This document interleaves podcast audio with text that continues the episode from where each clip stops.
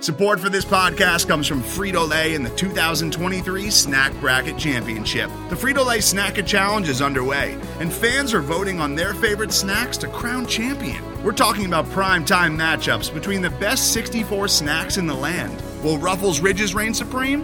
Can Doritos defend their dynasty? Or will Smart Food use their smarts for a surprise upset? Only you can decide.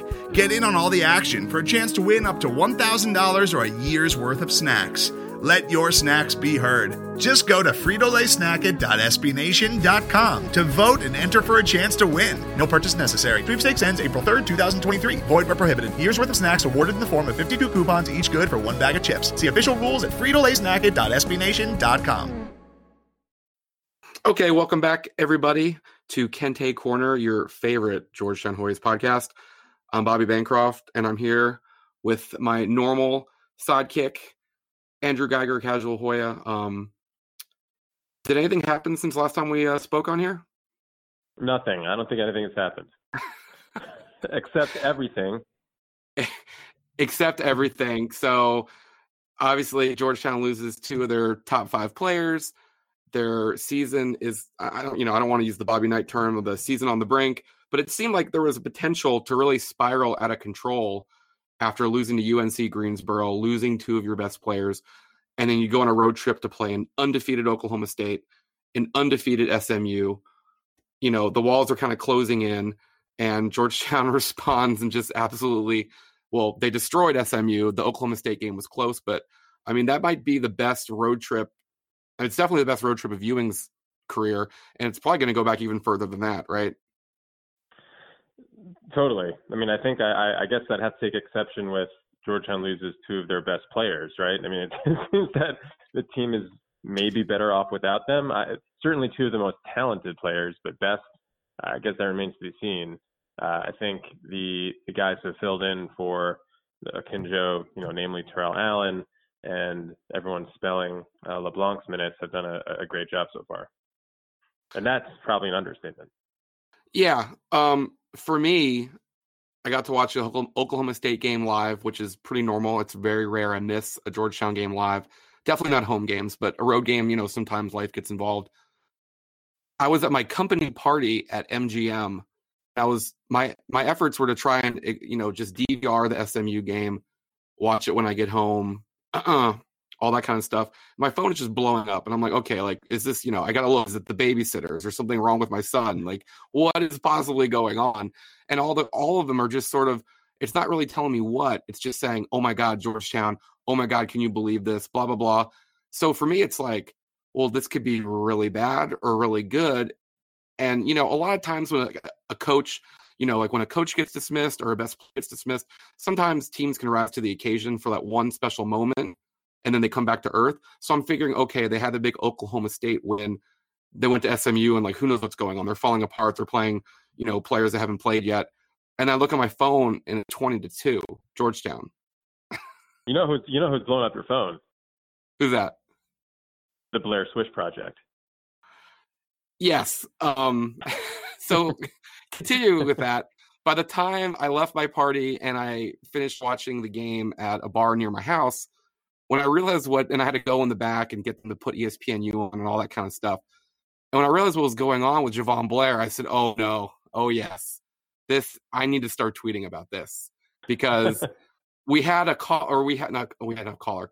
We had um, a guy tweeted us quoting one of your funny quotes from the emergency podcast we had, which is when I said, hey, you know, hey, Andrew, hey, Ben, who do you guys think needs to step up? And you said, if you say Jahvon Blair, I'm going to hang up. Uh, yeah, I, look, I'll, I'll I'll eat it. That's fair. I think we knew, though, in fairness, that he's going to have games like this. The key yeah. with, with Blair, with, I'm sorry, the Blair Swish Project, is that he needs to maintain his consistency moving forward. If he can even cut some, come somewhat close to it, we're obviously in good shape. Um, I mean, as someone pointed out on the site, he's he's still a career not great three-point sh- percentage shooter. I think it was in the, you might have it right there, but, you know, high twenties, low thirties, or whatever it is. Um, but uh, obviously, if he's going to make seven threes in a game, I think we're good. We're, our chances are pretty good of, of beating anyone. Especially yeah, he, considering I think he's usually wide open for those three. I mean, that's that's his shot. I mean, no one's going to guard him out there. If they have to pay, start paying attention to Blair, uh, that's certainly good news for everybody else.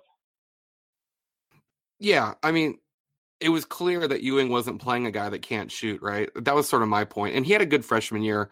You know, it wasn't like he didn't shoot forty-five percent, but, you know, he shot, I think he shot like thirty-five percent, which that's pretty good. You know, that's the analytics will say it's better to do that than shoot, you know, something from two percent. But it was clear he was going to have a game like that to me. And I think he's going to have a couple more.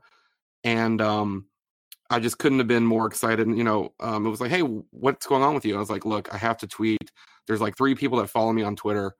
Um, and I need to let them know that Jahvon Blair is doing what I foresaw so many, so many weeks ago.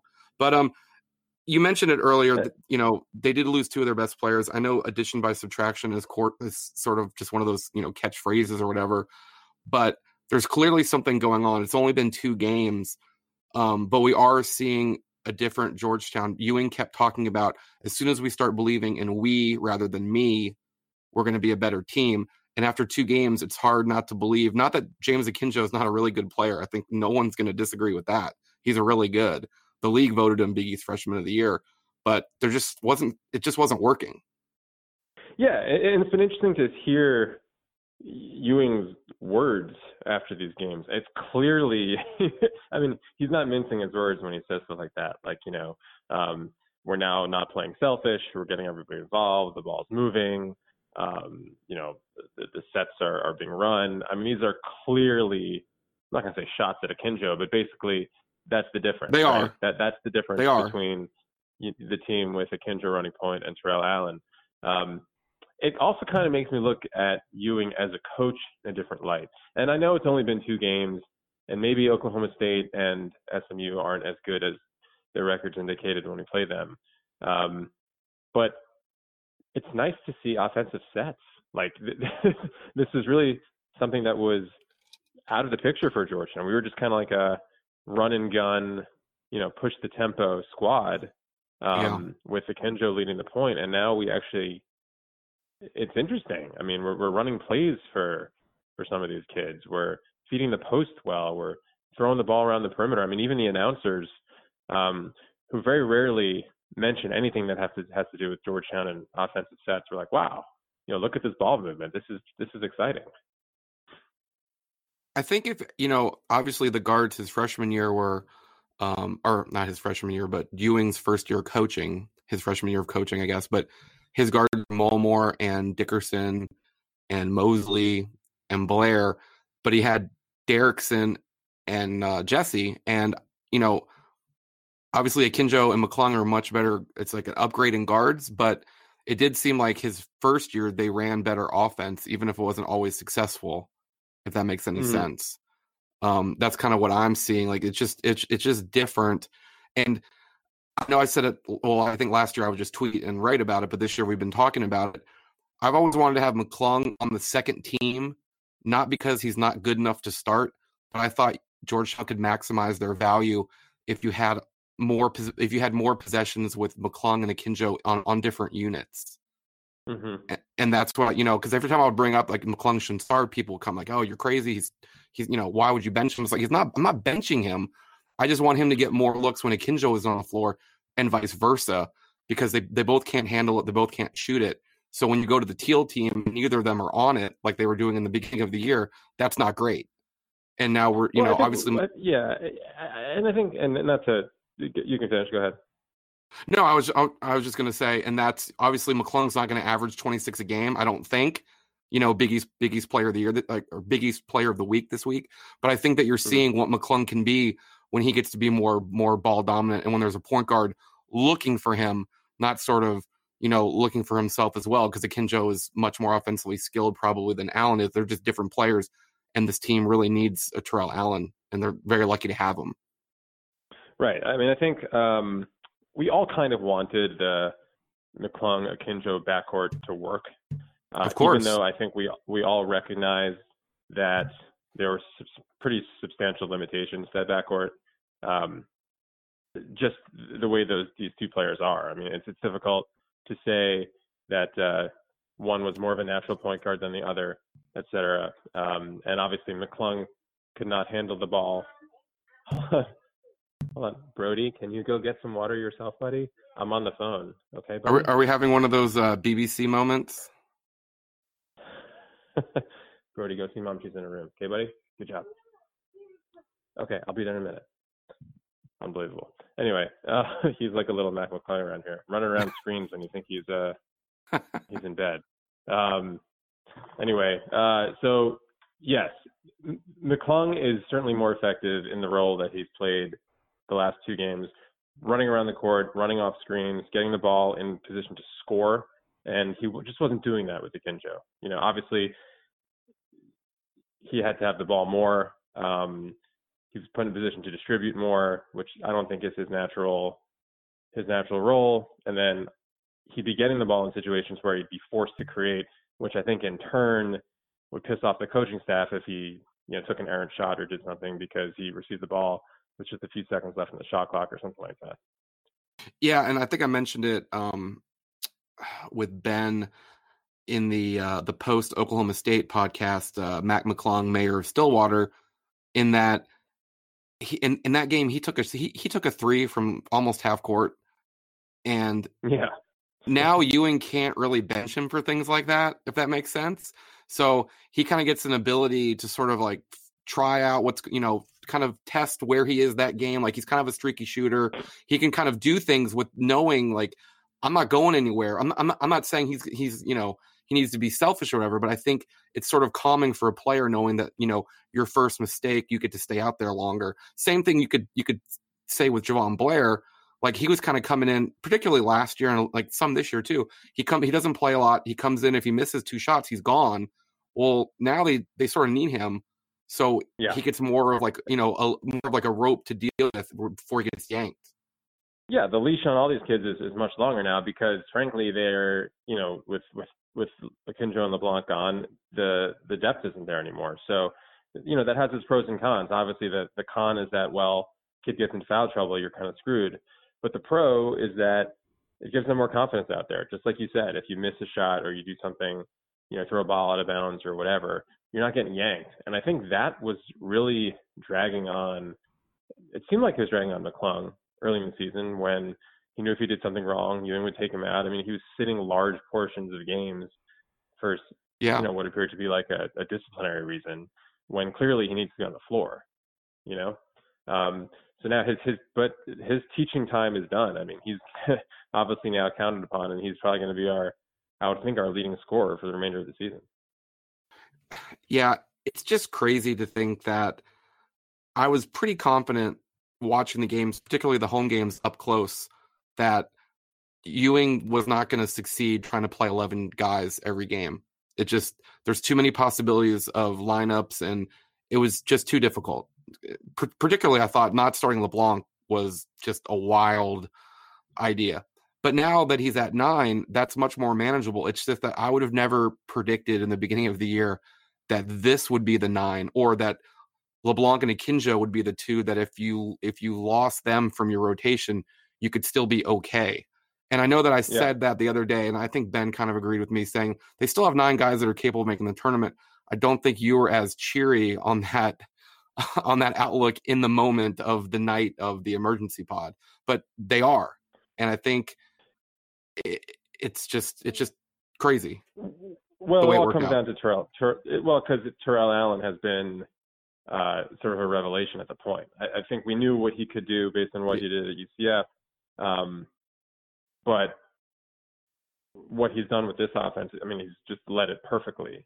Um, you know, some, I forget what his exact numbers are, but you know, the, the, the ten assists, zero turnovers, whatever it is. Yeah. Um, he, you know, the, my concern is, and what it's going to be moving forward is, if he ever gets into foul trouble, um, or when he's off the court, the, the, the ball handling is just not there. There were there were spells even against S M U where up by twenty something. He's out of the game. You know, you've got Mosley bringing the ball up. Things start getting sloppy. You know, he gets the ball taken from him, or, you know, the, the pass goes awry.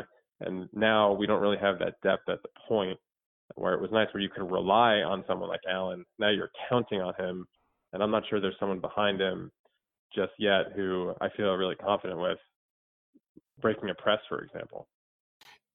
Yeah, no, you're you're absolutely right. Um, Allen against S M U played thirty minutes, against Oklahoma State played thirty-three minutes. I think that mm-hmm. his numbers are going to be out there probably, particularly once Big East play starts. I think we're going to see him playing more.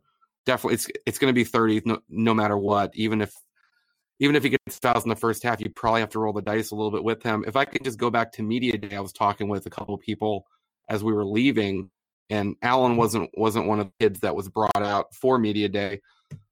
But based on the fact that I assumed McClung and Akinjo would play a ton of minutes, and they brought Mosley out to media day, who obviously Ewing likes, and Mosley is a very calming factor at times. I think it's clear Ewing's two years before this year started, he liked Mosley on the court. Mm-hmm. It's like, why did Terrell Allen come here, right? You're like, he's a grad transfer. This is his year to try and make the tournament again and, you know, play a lot. He, it's sort of an unusual decision to come here. I guess it's coming home. But, I mean, it's it's really great for Georgetown that he did. But I remember at the time being like, why is this guy coming here? I don't know if you had any of the same thoughts. Yeah, I, I mean, I I've, I think he was probably sold on a roster that didn't have a, you know, a true natural point guard on it, that he could come in and probably play double-digit minutes a night on a tournament team. I mean, that's, that's yeah. pretty much it. And now, I mean, obviously, hindsight for him is twenty twenty. You know, now he's playing thirty-plus minutes a night as the starting point guard for the Georgetown Hoyas, who, by the way, I mean, I don't know if that net ranking stuff has started to come out yet, but um, impressive KenPom numbers. Yes, I am a KenPom guy. Right. So top thirty, was it? twenty-eight? What was what was the number for us? No, I think people are tweeting in the R P I, which doesn't get used anymore. They were twenty, but KenPom, they're forty-six. Which not bad. Before before the road trip, I think they were like sixty-seven. So they, you know, right. they did they did some pretty some pretty big work there. Yeah, I mean, when was the last um, time we were? Do you want to get forty-six? In? Well, when was the last time we were forty-sixth at this time of the year? Right. You know, to be to be ranked forty-sixth before, um, you know, a non-conference schedule before the Syracuse game, um, even heading into so, the East, that's, that's pretty good. So last year, heading into the Syracuse game, they were one hundred one. Yeah, I mean, that's that's a big difference there, Chief. And uh, two years ago, heading into the Syracuse game, the eight and oh undefeated Georgetown Hoyas were eighty-five. Right. I mean, this is a, a massive improvement. I mean, a lot of that obviously is the schedule, but you got to win the games in your schedule too. Um, right. So you, I, I go. I mean, you're right. This is just a, a huge road trip, probably the most successful that I can remember, especially given the uh, circumstances. Which, if you'd like to segue into those, we can get to those now too. Let's pause for a second. Pausing. Today's episode is brought to you by Cars dot com. With over two million vehicles and fifty thousand more added every day, Cars dot com will match you with the perfect car for you, your budget, your life, your style. And if you're ready to say goodbye to your current car, Cars dot com will get you an instant offer to cash it in. Just start by entering your license plate and get matched with a local dealer who will write you the check. So whether you're looking to buy or sell, just go to Cars dot com. It's magical.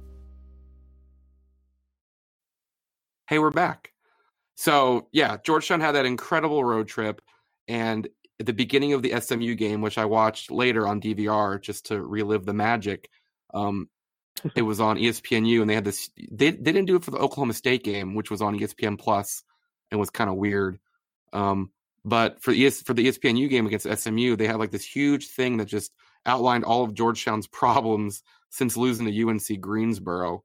And it looks like maybe there's some new information today that you want to talk about. I mean, it's nothing groundbreaking. It's just that okay. uh, Gardner had his has had his hearing, and it seems like the parties involved have all agreed to sort of a one-year stay away, which um, basically means that they're going to agree to stay away from each other. Uh, while the school conducts its investigation, and pending any result of that investigation, we'll see what happens at the at what might be another hearing for the, the civil complaint. So um, in the meantime, I think that Alexander and Gardner are going to continue to play, which frankly they should, because these are al- these are just allegations at this point. I mean, obviously yeah. there was an incident. Um, I'm not condoning any behavior that went down, but from, I've had some conversations with some people that uh, that I respect who tend to know things, who um, you know, I've known for a while, and um, what I understand is that there are several inconsistencies with what exactly went down at the incident, and when you have inconsistencies like that, those need to be investigated. And the school is taking its time to do that, as it should. And pending the results of that investigation, um, we'll see what punishment is, is doled out. But until then, the players have the right to play. Yeah, which I think, obviously, you know, people outside of the program did not find out about this until LeBlanc and Akinjo decided to put their names in the transfer portal. Right. So Georgetown had known about this the whole time, and they were obviously handling it the way they wanted to handle it. So well, when not, people, it's not, it's not the, the way they, it's not the, there's a difference there. It's not, it's not the okay. way they wanted to handle it. It's the way they're required to handle it. Like okay. on-campus co- well, student conduct investigations are not for public consumption. These are these are these are handled internally um, because there are privacy rules and such. And well, I meant certain, yeah. I meant handling it the way they, they want to handle it in terms of spending players for playing. That's something that they could choose on their own to do. Sure. I mean, in theory, Ewing could have said, all you guys aren't playing until right. we have we have and, some clarity. Right. And that that's all. I, I was just making the point that since this wasn't yeah. new news to Georgetown, so they were already right. playing, even though it broke to the public in the way that it did by people searching court, you know, cases or whatever it is. Obviously, right. they weren't going to change what they were doing. That That's the point I was trying to make. Is, Got it. Know. Yeah, uh, from what I understand about that is that, so we, we know this incident happened in September. Um, you know, season starts a couple months later. Um, my understanding is that the situation was vetted at high levels within the school. And again, it was determined that there are some inconsistencies which were reported on behalf of the victims and from what the players told from their side of events. And the school, as a result, decided to let uh, Gardner and Alexander play in the opener and beyond. As far as LeBlanc's one-game suspension, um, I don't know whether that was as a result of his involvement or a combination of his involvement plus some other stuff that went down, you know, because clearly Gardner and Alexander didn't get one-game suspensions um, or D N Ps, as it were, um, and LeBlanc did. I think LeBlanc probably had some other stuff going on, and uh, that ultimately led to his decision to just essentially leave the program and transfer.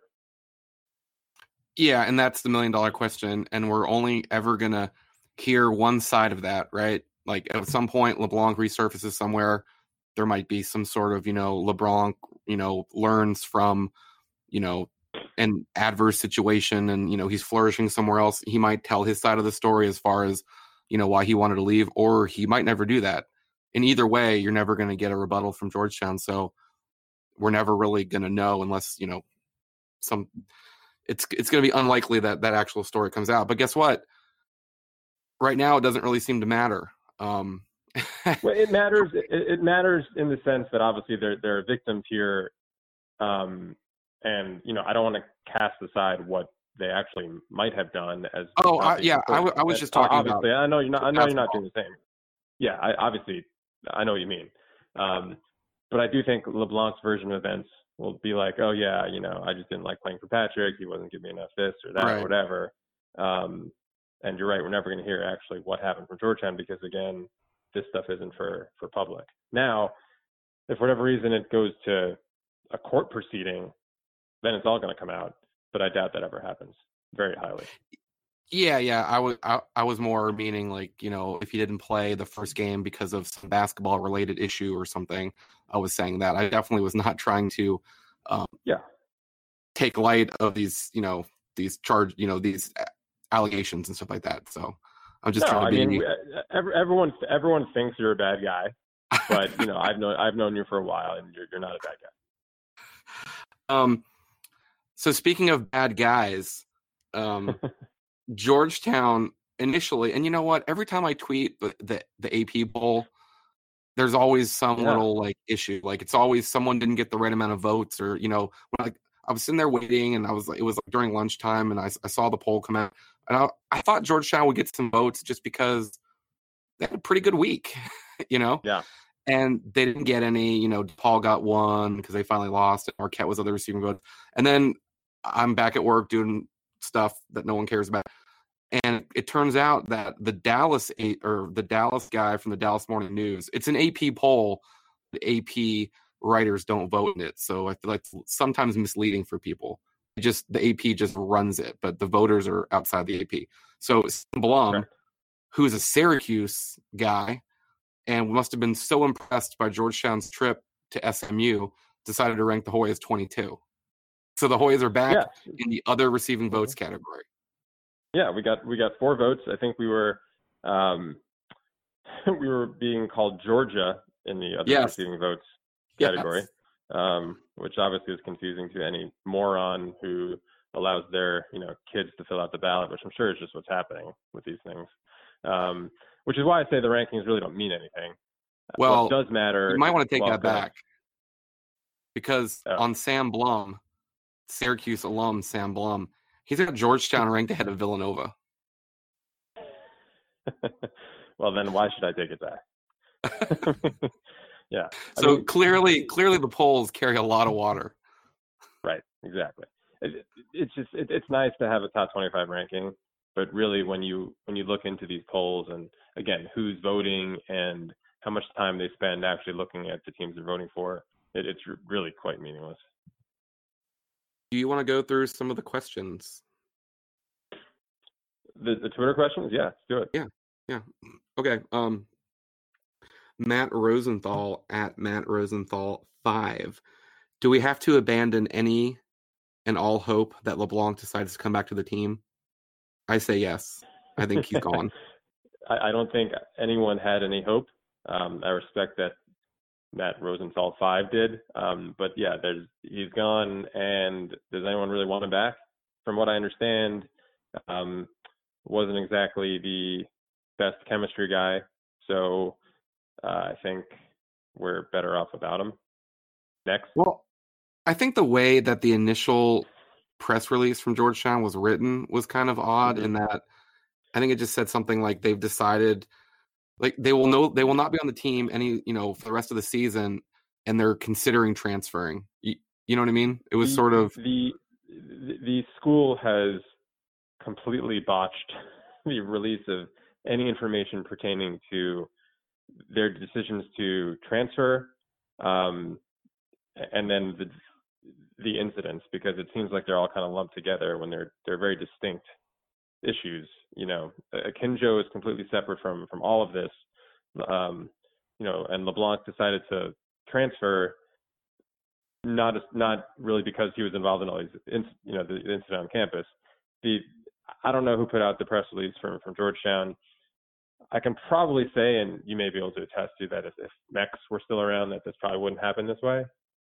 um, You know, I don't, I don't know who's who's guiding the ship now, but uh, they probably should have taken more time before they released the statement. Well, I think, I think ultimately it kind of comes from the head coach and sort of the way that they want the message to be out there has been my experience. Like, I, I don't think that something gets out there that the coach doesn't want to be out there. And I, the the reason I say it was it was worded we oddly based on this guy asking the question is it sort of does leave the door a little bit cracked in that they're considering transferring. I'd have to look up the exact words, but it it didn't seem like they're out, like they're out of here. It was just like, they're not on the team the rest, the rest of the year. But it, when you say that, it sort of be like, well, are they back next year? That's sort right. of the reason and, I think Matt probably and, asked and that. My, and, yeah. And my, my thing is they had the initial release that you're referring to. Then Lee Reed had to come out again to clarify and explain, you know, the next day. And then Ewing issued some statement like two days later. So you, you essentially had three entities issuing statements about the same event that probably could have come out in one statement if they just took the time to think it through and use their language properly. Matt Gross, M S G Hoyas, possible landing spots for Akinjo and LeBlanc, recruiting needs slash grad transfers. I've talked to a couple people that, as no surprise, Akinjo, who is from Oakland, has yeah. been, there's been talk of some, you know, the very, the very powerful mid-major out on the West Coast, if everyone knows who I'm talking about, uh, as well, well as... I, I, I've heard, you know, I, I've heard Cal. Yeah. Um, I've I've heard Gonzaga, uh, Oregon. I mean, you know, any of these logical landing spots for a talented um, point guard makes sense, especially if he wants to return home. Um, you know, caveat emptor. You know, buyer beware for those head coaches. Really, I mean, I, he again. Georgetown's little re- mini resurgence here with him out of the lineup is not doing him any favors on the transfer market. Now, that might sound silly, like what does one really have to do with the other, but when a talented kid or so-called talented kid, or at least a kid who thinks he's really talented or his uncle thinks he's really talented, um, and then tweet tweets about it a lot, um, leaves the program, and all of a sudden that program, who's expected to then tank, does much better. Um, that certainly raises a few eyebrows about the kid himself, but best of luck to him moving forward. And as far as LeBlanc, I assume he might be heading maybe down to your neck of the woods. I mean, may, maybe the, the, this might be the trade for Galen Alexander. I could see sort of Galen coming from L S U via JUCO and then LeBlanc going back down that way. Makes sense. You know, uh, L S U would be a good landing spot. Maybe, maybe he comes to Tulane. I mean, who knows? Ron Hunter now is now the coach at Tulane. Um, I mean, he could probably be a dominant player at Tulane rather than be a bit piece at L S U. But um, yeah, I don't know. I mean, maybe he goes somewhere in Mississippi. It really depends on. Uh, how, I don't even know how many scholarships L S U has available, that sort of thing. Um, but I, I would expect that he returns somewhere closer to Louisiana. The one of the since you know LeBlanc didn't you know he didn't play the first game. He wasn't starting. He was. I think against Greensboro, he played eleven minutes, which was wild, although he was negative eighteen, as Patrick pointed out post-game. One of the big roles he was uh, tasked with, and I think he took it upon himself, was he was the jersey leaker on the team. So he was, you know, wh- whether they were going with the title blue or the white or whatever, he was he was posting it hours ahead. So I don't know if anyone's going to step up and fill that role. But that was definitely I don't something care, that I don't care if the jersey leaker is, but whoever it is that's actually choosing jerseys, I have major issues with. And really, since the, these kids have left, I mean, the white uniforms have yet to make an appearance. I hope, like I was almost hoping that in Lee Reed's statement, it'd be like, oh, and by the way, um, the white uniforms are gone too. Like that's really what I was kind of hoping to see. And you know, I haven't seen that, but really, they, they can't come back. I mean, at this point. It's it's a death knell. You come out in the white uniforms, you were losing the game. Yet we keep wearing the white uniforms. I don't get it. It's definitely not. No one likes no one likes the white uniform. Who likes the white uniforms? Are you gonna buy you're gonna buy your kid a white uniform, like a white Georgetown uniform? No, stupid. They just all end up getting used in the dress like a Hoya contest that happens during one of the media timeouts during the game. Well, at least they have some function because they're. I mean, when the players wear them, the team loses. So I, I don't know who it is in, inside the program that actually likes these things. I, I haven't really spoken to a fan that likes them. So what's it's not? Yeah. What are we doing? What are we doing so, here? Kyle Ehrlich, Big Earl. What should the new Jack? What should what should Jack's trick be? They roll him out on a Jeep. Era has been lackluster, as was skateboarding. He misses the box eating days. Hashtag Hoya Saxa, not Hoya season. Yeah, man. I great question. That's probably my favorite. Um, I, I had a I had a guess that you'd like it. um, yeah, I mean, back in the day when Jack would come out and you know eat that box and all that stuff, and that that was great. The skateboarding stuff was kind of cool, I guess, but then it was kind of sad, like when it didn't work. And then right. the the thing with the truck is, I mean, it's unique, but like kind of weird. I mean, I don't know. Uh, I, I, the whole point of having a bulldog as a mascot is to see the bulldog, you know, show some sort of aggression towards the other team, right? So the eating the box thing is something that I really wanted to see, like when he eats like a Syracuse, like an orange plush toy against Syracuse. That right. you know, gets the fans gets the fans riled. This being chauffeured around in like a glorified bullpen car doesn't really do much for me. I'm hoping that they're just sort of easing him in. Right. Yeah, I mean, it, it, I don't really know. You know, L S U has a tiger. You know, they bring out a tiger, and the tiger like roars and stuff. That that's pretty cool. It's definitely cool. There's also a level of uh, fear involved in that. Um, hey, you know, it'd actually be crazy if we didn't talk for, and we have only a couple minutes left here. In the crazy week that happened, there was good, there was bad. We didn't talk about Terrence Williams decommitting. Uh, yeah, so real quick on that. I'm not sure whether this stuff on campus had anything to do with that. In fact, I think that the kid used the news as a perfect time to slip out of his commitment. And I think in hindsight, a lot of the, the recruitment of Sibley makes a lot of sense there, because we were all wondering, well, how are they really going to fit? Got a lot of forwards. Well, I think the they just, they just brought in Williams, three freshman centers. I mean, clearly roster composition doesn't totally yeah. matter. But I have to think that they didn't think that his commitment was really a firm one and that it was sort of tenuous. And okay. they probably, I don't think this caught them out of the blue at all. And I don't think the news cycle had anything to do with it. I think that um, I, I think that Williams used the the, the news surrounding as a shield to get out of it, and the timing of it made it look really bad for us, mm-hmm. understandably. Um, but I don't think it had anything to do with uh, what's going on. I just think that when he didn't sign his letter of intent when everybody else was doing it, I knew mm-hmm. that was really bad news. And people tried to be like, well, this is what kids are doing now. They're leaving themselves open until until spring. Well, that's not great, because coaches at other schools are going to keep recruiting you. So if you want to get rid of that noise, you sign where you've decided to commit to. So when he did do that, that seemed that seemed not not optimal. Okay. Yeah. But I was going to say, big picture, he's not some generational talent. I mean, he's We we can we can do just fine without Terrence Williams. I understand what, what he meant, you know, as a local recruit, blah blah. But we'll we'll be just fine. Well, you're taking it better than I am, because I actually I, I I put out there that I thought that this was Ewing's most important recruit, and I know when we first started this podcast that that was that was the biggest that was like I think our second or third podcast was they got a they got a top one hundred local guy. And, you know, Georgetown needs to be built on local recruits. And I thought that was a big deal. I said it was their best recruit. Some people pointed out that Akinjo was probably better. To me, Akinjo was a little bit different in that he had, he was, you know, he was sort of like Terrence, where, well, he had to get out of his intent letter, but he had committed somewhere else. So it wasn't like, you know, they got a kid that, you know, was theirs initially. So I thought it was, you know, I thought it was a really, a really big deal. Yes, he's not, he's not, he's not a top, a top twenty kid.